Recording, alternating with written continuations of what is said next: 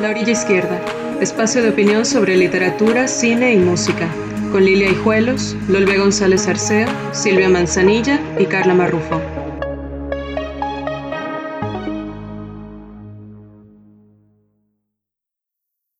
Muy buenos días, bienvenidas y bienvenidos de nuevo a La Orilla Izquierda.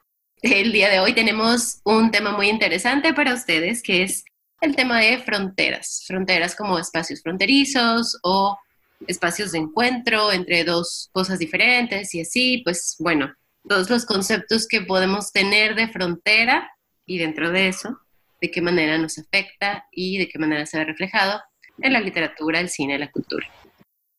Para empezar, ¿cuál es nuestro concepto de frontera? O sea, ¿qué, qué pensamos de las fronteras? ¿Qué es una frontera? Bueno, de las primeras cosas que valdría la pena considerar es el origen del término, ¿no? Frontera de lo que está enfrente o lo que está puesto y colocado enfrente y la relación que se tiene con eso. Hay una importancia fundamental en que sea algo que está contrapuesto, porque como bien sabemos, la otra edad es lo que permite la identidad y sin eso otro no hay un yo posible, ninguno. Aunque pudiera parecer que llama a algo malo, algo que separa, algo que rompe, algo que, pues eso, se opone, también tiene el lado favorable o positivo, que es lo que permite la existencia de muchas cosas, incluyendo la identidad de las personas, la existencia de los países, que bueno, son hipotéticos también y luego vamos a hablar un poco de eso, pero que tiene ese lado positivo y negativo. Y a la vez vale la pena señalar los vínculos o la cercanía que puede tener con otro tipo de palabras que serían, por ejemplo, fin o límite o vanguardia. Lilia, que tú lo habías dicho. Ah, sí, como los conceptos de frontera son diferentes, ¿no? Yo, yo decía, claro, porque esto es lo que yo siempre hago y hablaba un poquito de traducción, o sea, siempre pienso como en los diferentes términos y pensaba que en inglés, por ejemplo, se dice más bien border, como frontera, y el término frontier existe, pero alude más bien a las cosas que van enfrente, como en la frontera del conocimiento, y hablando más bien de lo de enfrente, ¿no? Aunque también significa, pues, frontera entre una cosa y otra. Pero eh, siento que tiene un sentido diferente dentro de las ideologías o los mundos creados por los idiomas. Y esto también representa una frontera, ¿no? Entre los idiomas existe un espacio fronterizo también. Pues, me parece interesante, ¿no? Sí, y al final de cuentas esta idea o este, esta acepción original de la palabra de lo que está enfrente de uno es lo que también tiene que ver con la complejidad de las fronteras, en el sentido de que las más de las veces nos definimos, identificamos en el sentido de crear nuestra identidad a partir de lo otro, de manera implícita o explícita. Y muchas veces esa construcción de la identidad respecto a lo otro es lo que hace mucho más complejas las relaciones de lo que está enfrente y lo que está de tu lado y que también podemos ver, por supuesto, en las llamadas zonas fronterizas, no solo en las geopolíticas, que son las que podemos identificar como de manera más inmediata, sino en todo aquello que se llama o que es denominado en términos de frontera o de límite entre una cosa y la otra, ya sea la cordura y la locura, la libertad, las libertades, quiero decir, no del cuerpo, sino de la mente, de los valores, etcétera, etcétera, y también entre realidad y ficción, que de eso hablaremos más adelante, pero como eh, la palabra frontera y todo lo que entendemos con ese término suele implicar ese colocarse a uno mismo frente a lo otro, a esa diferencia o no, y cómo interactuamos con eso. Creo que es lo que me parece de lo más rico del término también. Y hablando de representación de lo que dices, Carla, es interesante cómo entran una serie de elementos conductuales, emocionales o como se le quiere llamar, que sean que muchas veces cuando se está hablando de fronteras, de contacto entre dos cosas distintas, entra la desconfianza, el miedo, la intolerancia, que son muchas veces lo que gana protagonismo en las representaciones de estos vínculos, aunque también puede ser en la versión favorable el diálogo, la empatía, la solidaridad. Y bueno, también pensaba en que, hablando geográficamente, una frontera pues es, una, es un espacio, es una franja de tierra, es una especie de límite que divide dos territorios y que al mismo tiempo como plantea una pregunta acerca de, no sé, la mismidad y de lo otro, y cuál va a ser ese posicionamiento frente al otro. Y también que tanto las fronteras geográficas como de otros tipos conviven más o menos al mismo tiempo el hermetismo y la permeabilidad, o sea, como una prohibición o como que quedara sentado que transgredir eso, o sea, atravesar la frontera fuera como una especie de eso, de transgresión, de reto, y al mismo tiempo está constantemente esa permeabilidad porque ninguna de las dos cosas de un lado y del otro lado de la frontera son totalmente puras. Perdón, a propósito de todo esto, se me ocurre un ejemplo que no sé si vaya a sonar disparatado, pero ahora que las escuchaba hablar y también me escuchaba un poco, se me vino a la mente como la gran metáfora de estas construcciones fronterizas. Eh, una película más o menos reciente que se llama Annihilation, Aniquilación, protagonizada por Natalie Portman, y que me parece espléndida, maravillosa. Tiene una llamadita a un cuento de Lovecraft que se llama El color que cayó del cielo. Más o menos la premisa tanto del cuento como la película es la misma, sin embargo se llevan como por rumbos muy distintos. Y en este caso, pues nada, la película aparte de que ha caído un meteorito, ya ha creado una especie de resplandor que se está expandiendo. Y lo curioso en la película es que cuando los personajes atraviesan la frontera del color, además visualmente es delirante el efecto de The Shimmer, y en cuanto atraviesan eso, pues nada, que no regresan. Lo siento, un poquitín de spoiler alert. ¿Qué es lo que sucede al interior de ese resplandor? Que todas las fronteras terminan por cruzarse, colisionarse interespecie y crear nuevas mutaciones maravillosas también, visualmente espléndidas. Y aquí es donde viene un poquito el spoiler.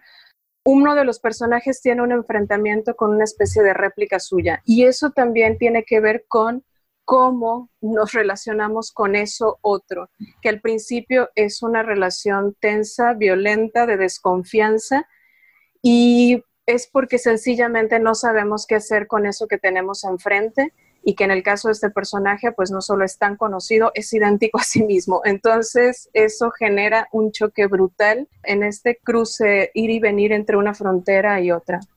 Y que en esa película además esa escena final de la cual no voy a hablar tiene todo este guiño también a cómo te comportas con eso otro y si tú reaccionas de X manera a esto, eso va a reaccionar de X manera contigo. Si tú cambias tu reacción, también lo otro se, comporta de una manera distinta.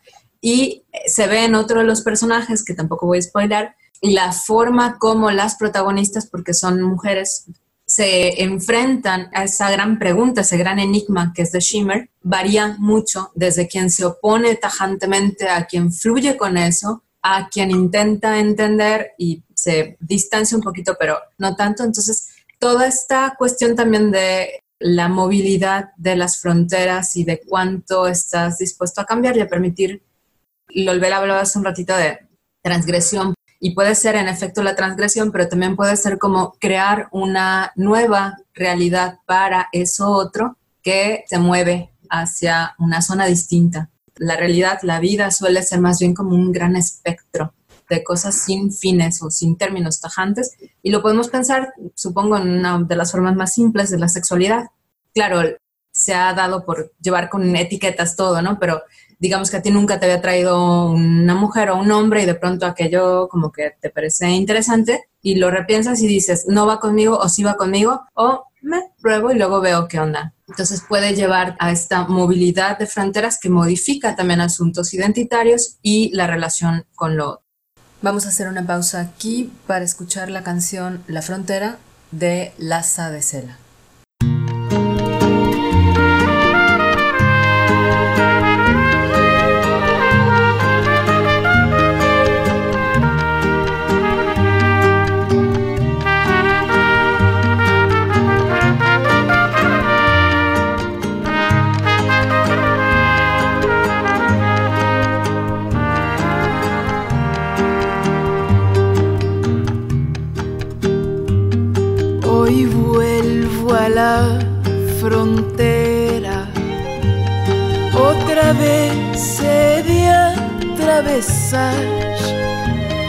Es el viento que me manda, que me empuja la frontera y que borra el camino que detrás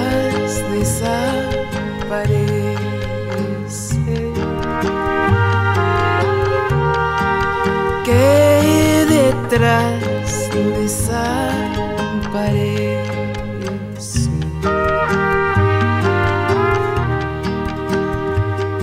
Me arrastro bajo el cielo y las nubes del invierno es el viento que las manda no hay nadie que las pare a veces combate despiadado a veces baile a veces nada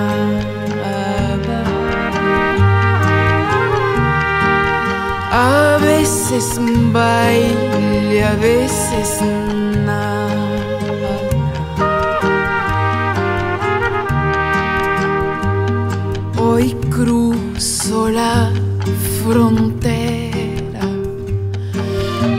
Bajo el cielo, bajo el cielo es el viento que me manda bajo el cielo de acero.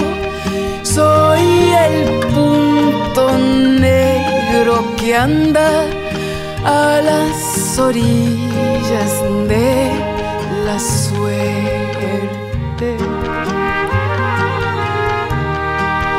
A las orillas de la suerte.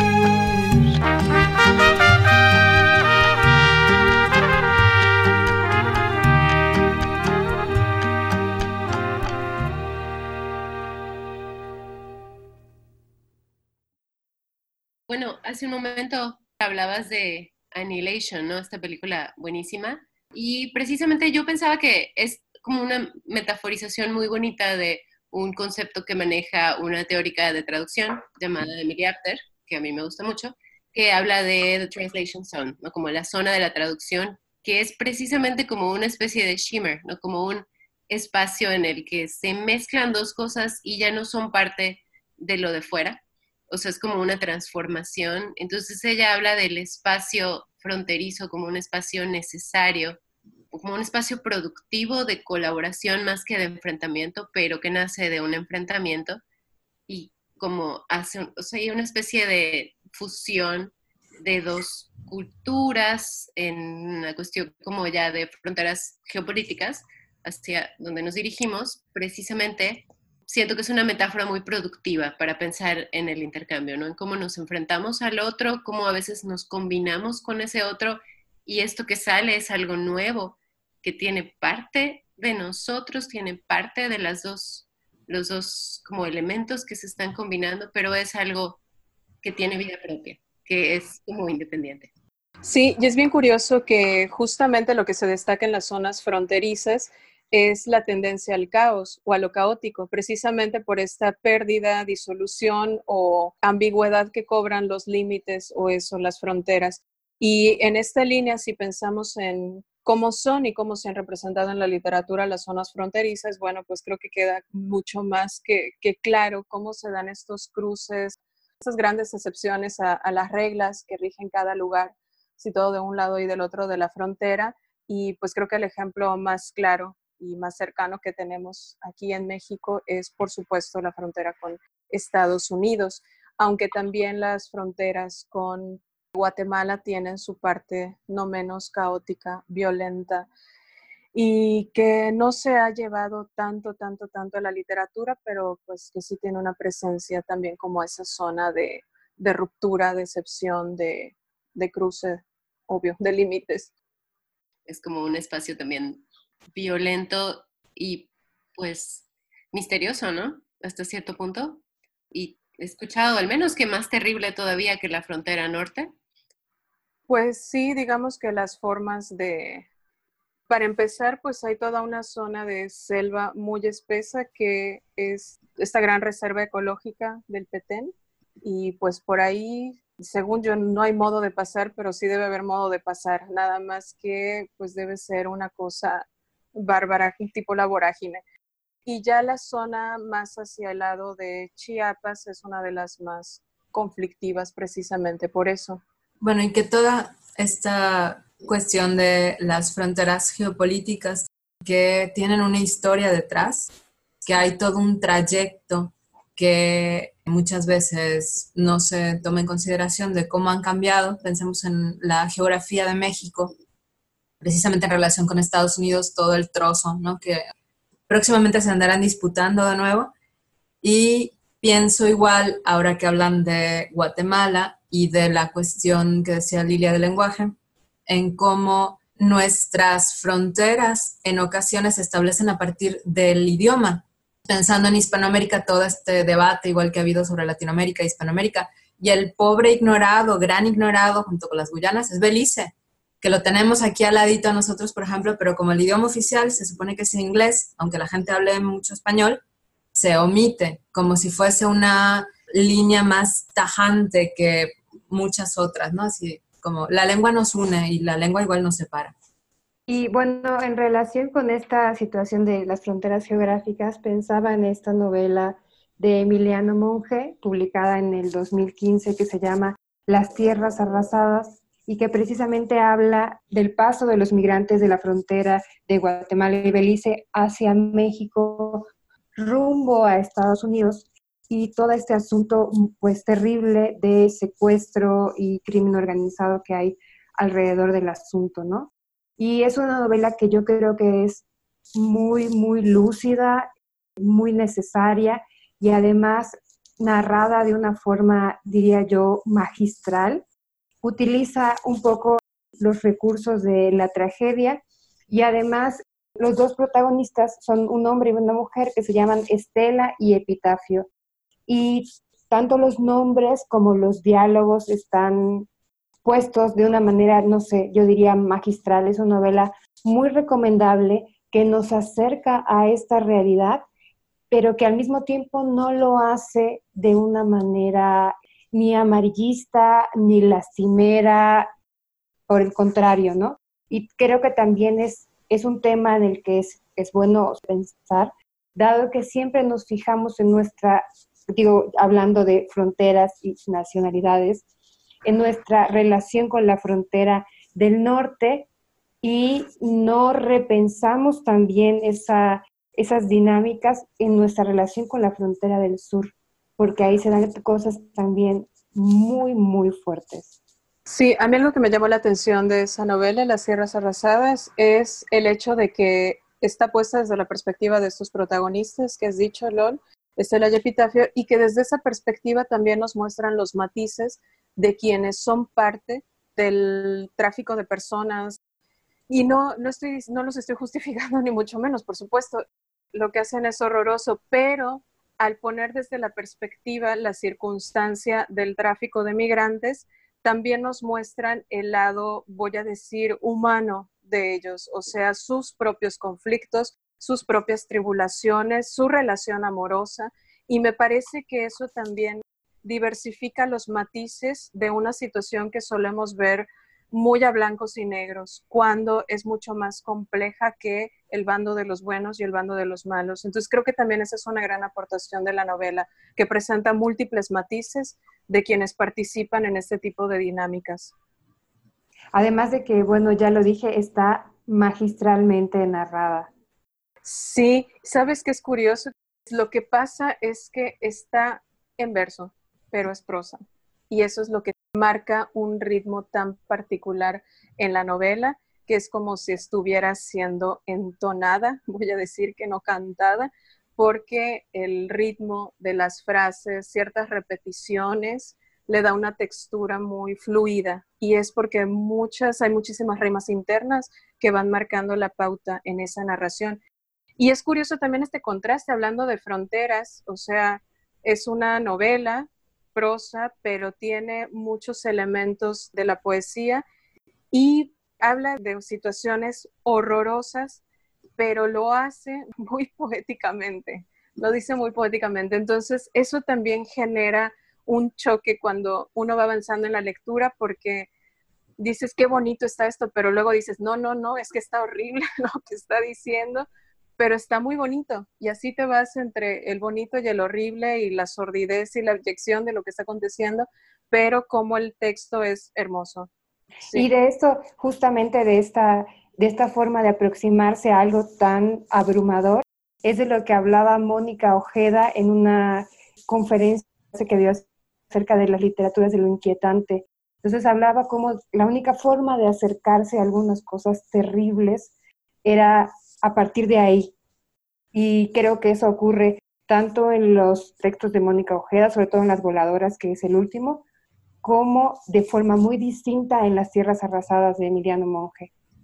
De lo que estaban diciendo me parecería importante recuperar el papel que tiene la imaginación en todo esto, que es lo, lo que puede vehicular contactos, ponerte en el lugar del otro y representar eso que está enfrentado, que está alejado, que puede ser incluso tu contrario, entra allí el papel de la imaginación, que es un gran aglutinante y cohesionador de cosas, de sentidos, de posibilidades, de valores, de perspectivas, etc. Bueno, vuelve un poco a lo que decías al principio, ¿no? Sí, de cómo, pues precisamente las fronteras nos limitan y nos dan identidad. Entonces, claro, la frontera es necesaria para como saber, estaba pensando como en cuestiones de identidad nacional, y cómo las identidades nacionales se construyen a, partir de un enemigo común. Y ese enemigo, digo, entre otras cosas, obviamente, historias compartidas y así, pero ese enemigo común es el que está fuera de la frontera. Entonces, ¿cómo trascender esto? Como decías, a través de la imaginación y creando como este espacio de contacto, pero es importante reconocer que está ahí, ¿no? Que sí, para, para saber quiénes somos como naciones o como individuos, también pues es a partir de, una, de un enfrentamiento. Y que tiene que ver con cómo se activan cosas como la desconfianza, el miedo, la intolerancia, cuando se trata de conflictos entre dos entidades, pueden ser individuales o pueden ser geopolíticas. Y pienso también en un caso de cine, que es una película que se llama La burbuja, que es de 2006, dirigida por Ethan Fox, que habla de la frontera, una de las más conflictivas y duras también que hay de la Israel y la Palestina, y de estos tres sujetos que son dos chicos y una chica, ellos son homosexuales, que son israelíes y que eh, entran en contacto con un chico palestino que también es homosexual, en principio closetero, que se enamora de uno de los israelíes y entonces todo lo que se va movilizando porque se llama la burbuja precisamente por este, esta lucha ingenua de las criaturas de oponerse a aquello tremendo y feroz que los va arrasando y que es la frontera del contacto con el otro uno a uno, que es muy distinto a que tú solo pienses en una abstracción. Entonces me parece muy bonito como personaliza, no es Palestina, no es Israel, sino son estos sujetos que se ríen, tontean, se enamoran y bueno, repito, como este papel de la imaginación allí. Sí, bueno, pues solo para que no se queden con las ganas, va un fragmentito de las Sierras Arrasadas de Emiliano Monge. Y después vamos a escuchar la canción Ouvre les frontières con Tiken Fakoli y soprano. Este es un fragmento de la novela Las Tierras Arrasadas de Emiliano Monge. El libro de Estela. 1. Como muerto, repite Epitafio, huyendo el silencio que mediara de repente entre él y la mujer que quiere tanto. Es que estabas muy cansado, afirma Estela, apartando la comida que no ha tocado casi y con la que ha estado jugando mientras hablan. Pero fue más de la cuenta, ahora ya se me hizo tarde. Yo traté de despertarte, te llamé dos o tres veces, no escuché ni que sonaba, dice Epitafio incorporándose y sacando su mirada hacia el solar, el teronaque. Hubiera estado bien porque habría tenido tiempo. Quería contarte del retén y preguntarte qué pasó con tu grandote. Van a llegar y no estaremos listos. Te aseguro que están todavía durmiendo allí en la casa. No, la verdad es que no es cierto, suelta Estela diciéndose por fin, y entrecerrando los párpados añade.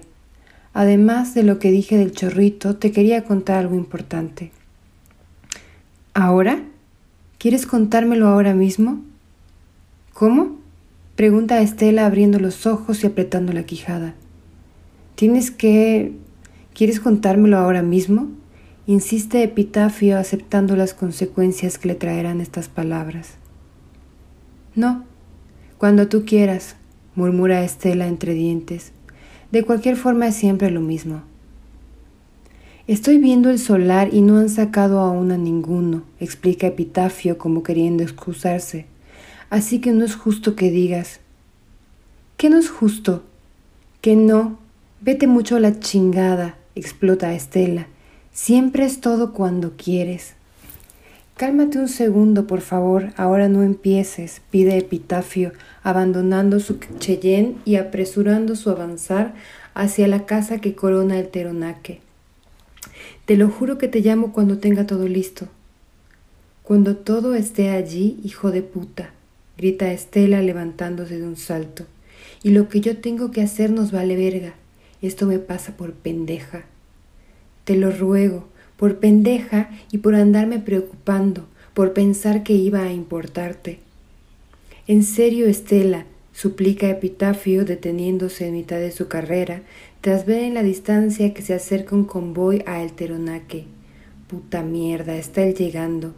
Que te cuente tu chingada puta madre qué nos pasa, amenaza Estela, caminando frenética en su cuarto. No puedo, el señor Hoyo, aquí un desmadre, balbucea Epitafio echando a correr de nueva cuenta. Hablamos luego. ¿Vas a colgarme? inquiere Estela, observando en la ventana cómo el día se deshace. ¿Me colgaste?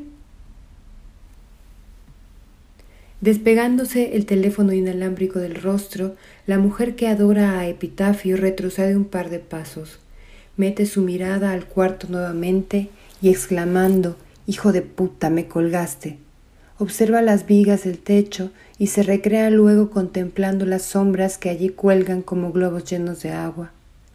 El griterío de los murciélagos que acaban de salir de sus guaridas, la cisterna abandonada y el sótano que ya no puede utilizarse pues la toxicidad volvió allí el aire respirable, espabila a Estela y la que adora a Epitafio desprende sus ojos del techo. Luego lanza el teléfono inalámbrico a la cama y sonriéndole al silencio asevera Vas a querer después saberlo y verás que no te cuento. Por su parte, tras tropezar con un, par de veces en el solar el teronaque, Epitafio entra gritando en la precaria construcción donde duermen sus muchachos y los sin nombre que llegaron de otras tierras. Uno tras otro, como hacen también ahora los dos chicos de la selva allá en su casa, los hombres que obedecen a el que quiere tanto a Estela, abren sus párpados, al mismo tiempo que se espabilan los que no podrán pronto poner otra vez coto a sus lloreras. Durante los minutos siguientes, en la casa que corona el Teronaque y en la casa que se esconde en lo profundo de la selva, todo será un acontecer apresurado. Se alistarán los chicos para irse nuevamente. Entrarán los hombres de epitafio en el cuarto que no estuvo mausoleo vigilando. Dirán adiós a sus mujeres y a sus hijos, los dos chicos. Castigarán de nuevo los muchachos de epitafio a los sin alma, que nacieron más allá de las fronteras. Se internarán los dos chicos en la jungla y vestirán los que obedecen a epitafio con impermeables de color blanco, a los indios que vienen de otras patrias. En el hospicio del paraíso, en cambio, todo sucede de manera más pausada, Sentada en su cama, buscando sus calcetas con los ojos, Estela advierte al mismo tiempo que su gesto pierde la paz que le había traído el sueño y sus facciones vuelven a tensarse. Vas a pedirme, a rogarme al rato que te cuente, y no te voy a contar nada. Estirando una pierna y tratando de alcanzar con el pie izquierdo sus calcetas, Estela mira sus uñas un segundo y sus facciones se endurecen hasta ser casi de piedra. Le molesta más que nunca haber cedido a los anhelos de Epitafio, haberse pues pintado del color que él eligiera estas uñas que está viendo. Tragando un grumo espeso de saliva, Estela afirma, sin poder imaginar que lo que dice es un augurio. Ni te vuelvo yo a dar gusto, ni sabrás tú ya jamás lo que nos pasa. No te voy a contar nada, aunque supliques, aunque te tenga que dejar yo para siempre. Se enterca Estela en el augurio, que no sabe qué es augurio, y sus facciones se relajan. Luego se pone sus calcetas, se enfunda sus botas y anudando los cordones piensa en cementeria. La que adora a Epitafio no sabe tampoco que la muerte de su amiga es el nudo de su augurio. Tras levantarse nuevamente de su cama, Estela avanza a la ventana, abre la hoja y con un salto se encarama sobre el nicho. Ante sus ojos muere el día y los recuerdos la golpean como hicieran al llegar a ella, a este sitio. Sacudiendo la cabeza, la que adora a Epitafio lee otra vez los nombres que tallara hace ya tanto. Esta vez, sin embargo, sus uñas tratan de borrar lo que hay escrito. Cuando el verde de sus dedos se ha descascarado y sus diez yemas han ya derramado el rojo de su sangre, Estela deja de rascar las viejas piedras, entrega su atención de nueva cuenta a la tarde que se apaga y así observa entre su cuarto y las montañas que se alzan como lomos de animales calcinados el trajín de sus muchachos. Es lo que ella le pidió al padre Nicho cuando bajó al salón por el teléfono inalámbrico. Diles que estén listos, que nos vamos a ir bien pronto. Hastiada del ajetreo de sus muchachos y del marcharse de la luz, Estela escupe encima de su sangre, brinca al suelo y se aleja de su nicho. Ante la cama, la que adora a Epitafio desconecta su teléfono, enrolla el cargador y toma de la almohada las dos ligas con las que ata su crespa cabellera. Después contempla el cuarto un segundo y finalmente se apresura hacia la puerta. En los pasillos y escaleras del hospicio camuflado en las costillas de la sierra, Estela trenza sus cabellos y aplastando sin quererlo la antenita de su prótesis derecha, hace eructar la interferencia y recuerda el teléfono inalámbrico que no sacó del cuarto. Más que preocuparse por haber dejado este aparato, la que adora Epitafio se preocupa al recordar la voz de Epitafio preguntando ¿Cómo está el padre Nicho? ¿Cómo está el padre Nicho? Pronuncia Estela en voz alta, y escuchándose a sí misma se pregunta, ¿por qué me hiciste esta pregunta? Luego, sintiendo que en el vientre se le enciende un calor nuevo y extraño, la que adora a Epitafio aprieta el paso y llega al gran salón de El Paraíso, donde escucha los murmullos débiles y flacos del Padre en el que estaba pensando, quien a unos metros de su cuerpo se despide. Un fuerte abrazo, mi sepelio. Volviendo el rostro al padre Nicho, Estela entiende que los calores de su vientre son una advertencia y reclama para sí el temor que había antes desterrado. Algo raro está pasando en este sitio.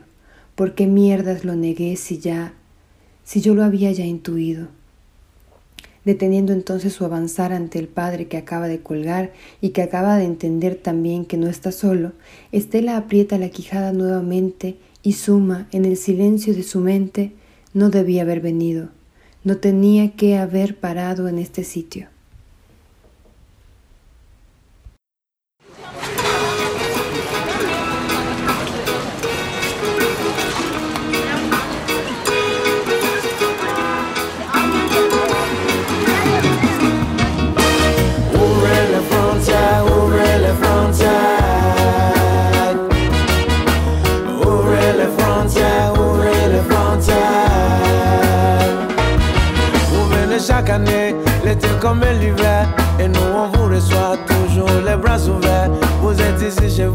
Après tout, peu importe.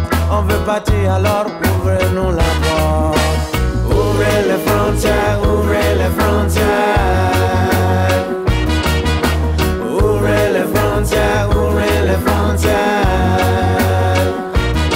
Du Cap à Gibraltar, nous sommes des milliers à vouloir comme vous, venez sans rendez-vous. Nous voulons voyager et aussi travailler. Mais nous, on vous a pas refusé le visa. Ouvrez les frontières, ouvrez les frontières.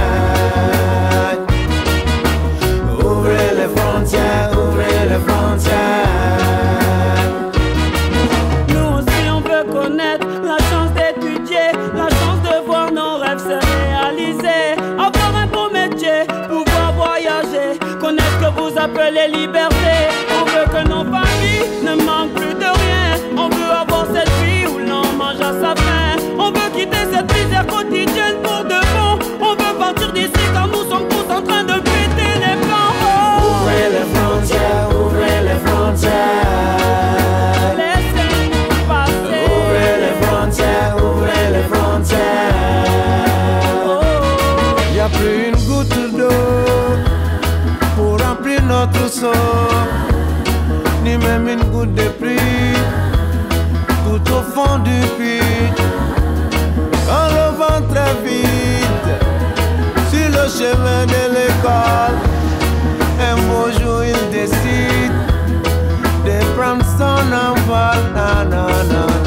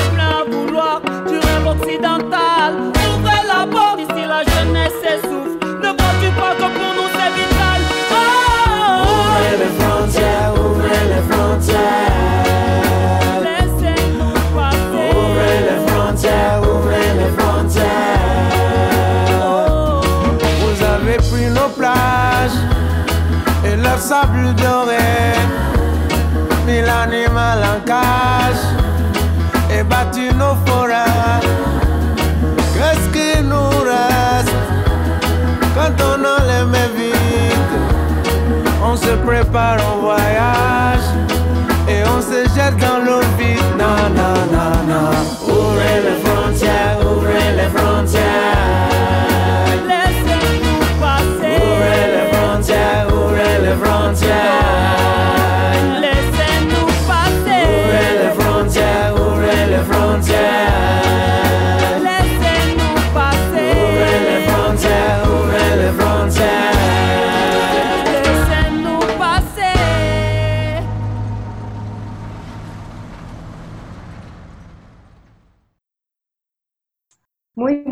Estamos de vuelta en la orilla izquierda hablando de fronteras. Y bueno, mientras hacemos este tránsito de las fronteras geográficas a las fronteras de otro tipo, pensaba en esto que se, se postula en- desde el psicoanálisis acerca de cómo se da la, la formación de la estructura psíquica de las personas. Entonces, se propone que la formación del yo es algo que deviene y que ocurre a partir de la comprensión, entendimiento la noción de que hay un otro. Y es a partir de ese otro, casi siempre la madre o quien esté ejerciendo la función materna, que la criatura puede decir, ah, ok, esto es otro, esto soy yo. Y ya a partir de ahí, pues todo el vaciado, digamos, de significación y valores y atribuciones que se hacen acerca de lo que conocemos o entendemos como yo, que por cierto, muy cuestionado en la posmodernidad sobre si existe o no existe tal cosa. No existe, yo digo que no existe. bueno, eh, exista o no, creo que es también como un tema muy trabajado en la literatura, más bien explorado, voy a decir. Si pensamos que muchos de los conflictos de los personajes tienden a operar en esa encrucijada, la construcción de su propia identidad, el enfrentamiento que nosotros, ya sea, por ejemplo, en textos en donde los personajes viajan y se enfrentan con cosas distintas, o en grados más extremos, continuando con esto de las fronteras, cuando hay algún elemento que les hace dudar de que ellos son quienes dicen ser o creen ser, o cuando les hacen dudar también de su cordura. O sea, en dónde está el límite entre la cordura o la insanidad o la locura en los personajes y también eso es algo que parte de la construcción de una identidad en relación con los otros. Al final de cuentas también tiene que ver con la noción de locura en el texto, quiero decir también en la época, y cómo el personaje, los personajes se pueden llegar a relacionar con eso. Quizá el ejemplo más inmediato que se nos ocurra puede ser el Quijote y cómo estos límites entre ficción, realidad para el personaje son los que lo colocan del lado de la locura en pues casi toda la novela. Pero también está este límite que se ha explotado, sobre todo en la literatura como más cercana, entre realidad y ficción al interior de los textos, ya sea mediante la llamada novela de autoficción, que me cae un poquito mal el término, me parece como muy tonto, pero sí la dinámica que se crea con ese tipo de personajes. O sea, cuando el yo es idéntico en nombre, muchas veces en características, casi que hasta en domicilio, al yo que está escribiendo y que firma la novela. Sin embargo, al interior de la novela, pues es un personaje ficticio. O estas luchas que se dan, no sé, pienso como en Niebla de Unamuno, cuando los personajes se salen de su estatuto ficcional para increparle al autor que, pues, que ha hecho de ellos o de sus destinos o de sus vidas y así cuando Fleabag se dirige al público también. Es una transgresión de la frontera de lo ficcional. Y aparte es un recurso de la novela victoriana muy bonito también. Bueno, y hablando de cómo se recrean las verdades, las mentiras, vamos a decir, y el cruce entre ambas en la literatura, creo que un ejemplo muy bueno, o al menos que a mí me parece, eh, me parece bastante inesperado, viene en la trilogía de Agota Christoph, que son tres novelas, que son El Gran Cuaderno, La Prueba y La Tercera Mentira. Supongo que la pista la da el título de la tercera obra, que cuando ya creíamos conocer más o menos a los personajes o saber de qué va aquello, llega la tercera obra y nos rehace el camino que habíamos trazado, porque nos revela información que nos sugieren que lo que pensamos que había pasado probablemente no pasó o no pasó así y la idea es, la historia es otra. Entonces tenemos que hacer el reajuste y creo que va junto con esa noción de, eh, lo hablaba hace un rato de las estructuras psíquicas, Lilia decía que no, no creía también en la existencia de, yo, etcétera, pero claro, porque a lo mejor la forma como hemos hecho las preguntas de si existe un yo o si existe cualquier otra cosa como, como esencias, ¿no? Y no como algo que está ocurriendo y transcurriendo y modificándose en el tiempo hasta que ya la criatura muera y sigue su transformación. Pero en estas fronteras móviles, en esto que se rehace, se repiensa, se retrabaja y se reconstruye a sí mismo, a la manera también un poquito de la autoficción, de tú construyes un personaje, haces de ti un producto que tiene que ser impostado porque tú sigues siguiendo. Entonces, presentas una faceta de ti en un momento dado ante un público con una intención específica, luego puedes hacer otra biografía de ti y creas un personaje distinto que no va a coincidir jamás contigo. Y eso creo que se puede ver muy bien en el autorretrato, en el pictórico también, de cómo todo el tiempo pueden estar intentando aprender un físico, una personalidad, un, una expresión del carácter del ser de alguien y aquello siempre va a estar al fracaso porque son límites artificiales que se le ponen a algo que no, no los tiene, la vida no, no suele tenerlos. Cuando te mueres. A eso creemos, pero no sabemos todavía qué pasa. Es real, es real. A lo mejor vuelves a nacer así el horror perpetuo en tu mismo ser, no lo sé. Hablando de estas fronteras en lo literario, acabo de leer una novela que me pareció divertidísima y muy entrañable. Es de Fernanda Kopp, un seudónimo de Cristina Fernández Cubas. Y pensé que te podría gustar, Lilia, a pesar de que es española. La novela se titula La puerta entreabierta y el título se refiere a que existe en la vida una frontera entre pues esto que hemos dado en llamar mundo y realidad tangible y del otro lado de la puerta que siempre está entreabierta está el mundo de lo voy a decir, sí abstracto, intangible, pero que no deja o no ha dejado de suponer para los seres humanos una suerte de, creencia en, en, la magia, en algo espiritual que está mucho más allá de y que podemos percibir solo del otro lado de la puerta que se cruza a través de la intuición, de otro tipo de saberes que no se pueden explicar mediante lo racional. La novela es divertidísima y solo para que se piquen empieza con una reportera que se llama Isa, que la han mandado a entrevistar a la grande Mirovska, que es una divina que está de paso por la ciudad. Isa es una incrédula total en cuestiones de adivinación, pero cuando llega con la grande Mirovska, hay un momento en que se empieza a sentir muy cansada, cierra los ojos, no sabe qué es lo que sucede y cuando los abre se encuentra al interior de la bola de cristal de la divina. Ha sido reducida en tamaño y de alguna manera que nadie sabe cómo ha quedado atrapada dentro de la esfera. Eso sucede en las primeras páginas, no estoy spoileando nada. A partir de ahí lo que estamos intentando conocer a través del personaje de Isa es a resolver cómo llegó ahí, cómo salir de la esfera. Y bueno, es como toda una novela de aventuras cruzada con cuentos, con historias basadas en hechos reales. Por ejemplo, se cita a las hermanas Fox, que se tienen como las creadoras del espiritismo moderno, y otros episodios, por ejemplo, hay uno de Sherlock Holmes, de un caso que nunca logra resolver, que era el de unas primas que se habían fotografiado supuestamente con unas hadas y un gnomo, y bueno, había gente que creía efectivamente que era una prueba irrefutable de que las hadas existen, porque pues una fotografía no miente, claro, en la época, estamos a principios del siglo XX, y había quienes no, pero bueno, está mezclada con un montón de referentes y es muy divertida. Se llama La Puerta Entreabierta. O sea, quiero derecho de réplica nada más. Solo tengo un pequeño problema con las series españolas, pero la literatura me gusta mucho y si quiero, ¿me la prestas, por favor? Claro que sí.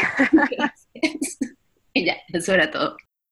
Bueno, ya que estamos en la dinámica de compartir, vamos a despedirnos compartiendo un fragmento de la novela que dice Carla, pero antes vamos a escuchar a PJ Harvey con A Line in the Sun.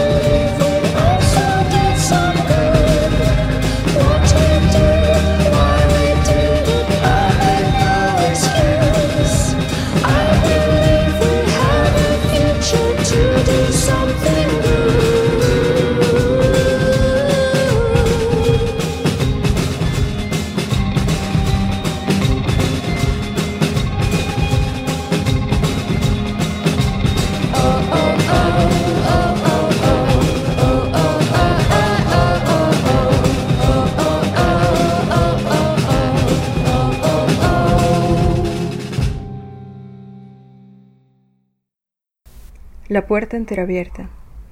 ¿En qué momento dejamos de cantar, de jugar a todas horas, de fabular salidas maravillosas a los contratiempos que no siempre existen? ¿En qué momento se vuelve impostergable y obligatorio vivir más aferrados a las razones que a la intuición?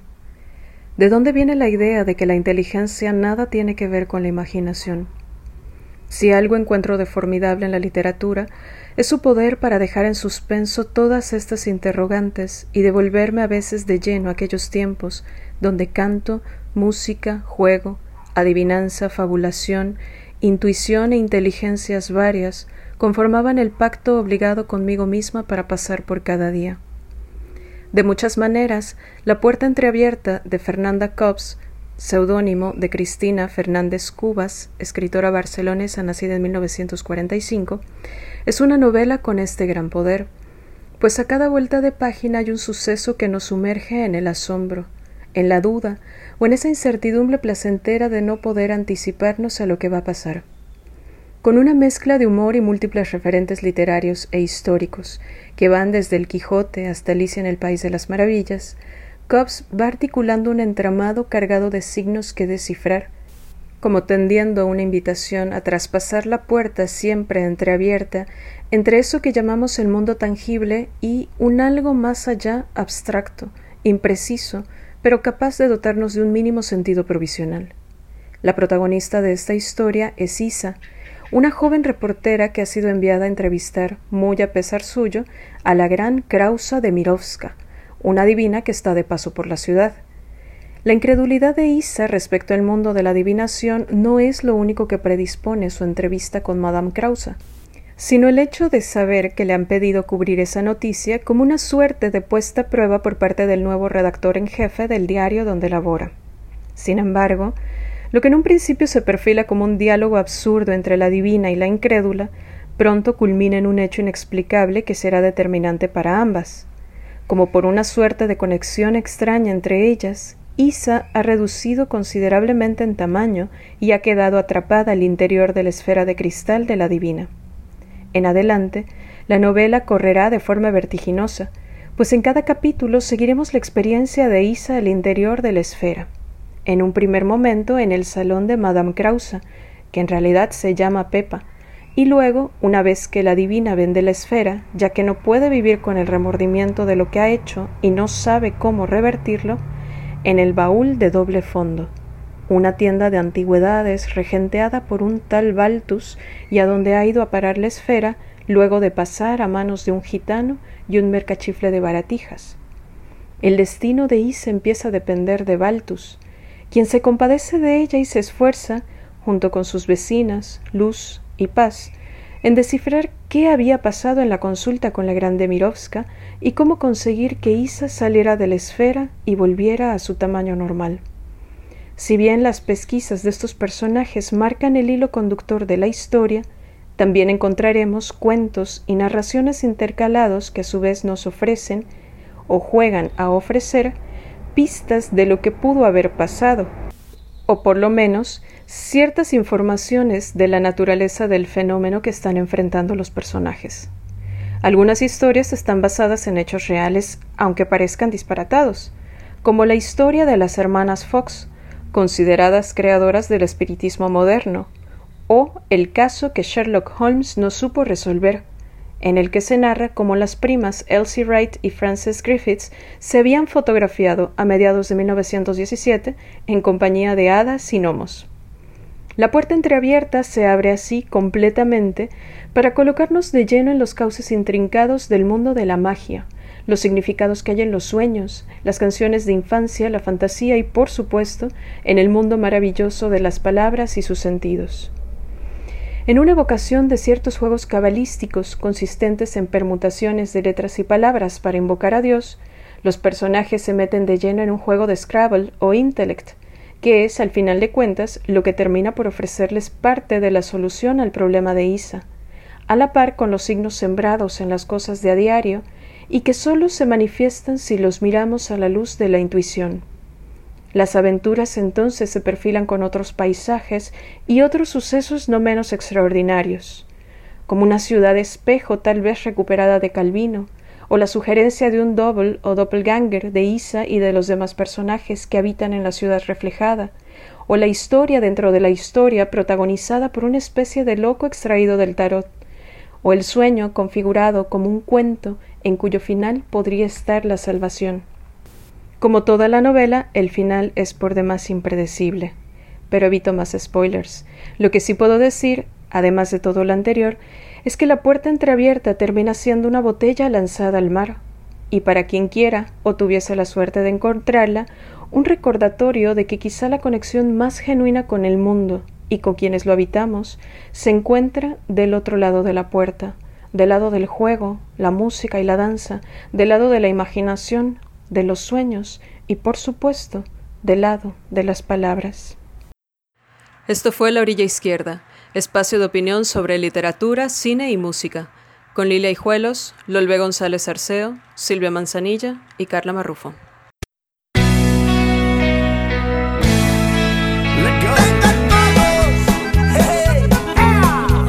A mí me gusta mucho estar en la frontera porque la gente es más sencilla y más sincera.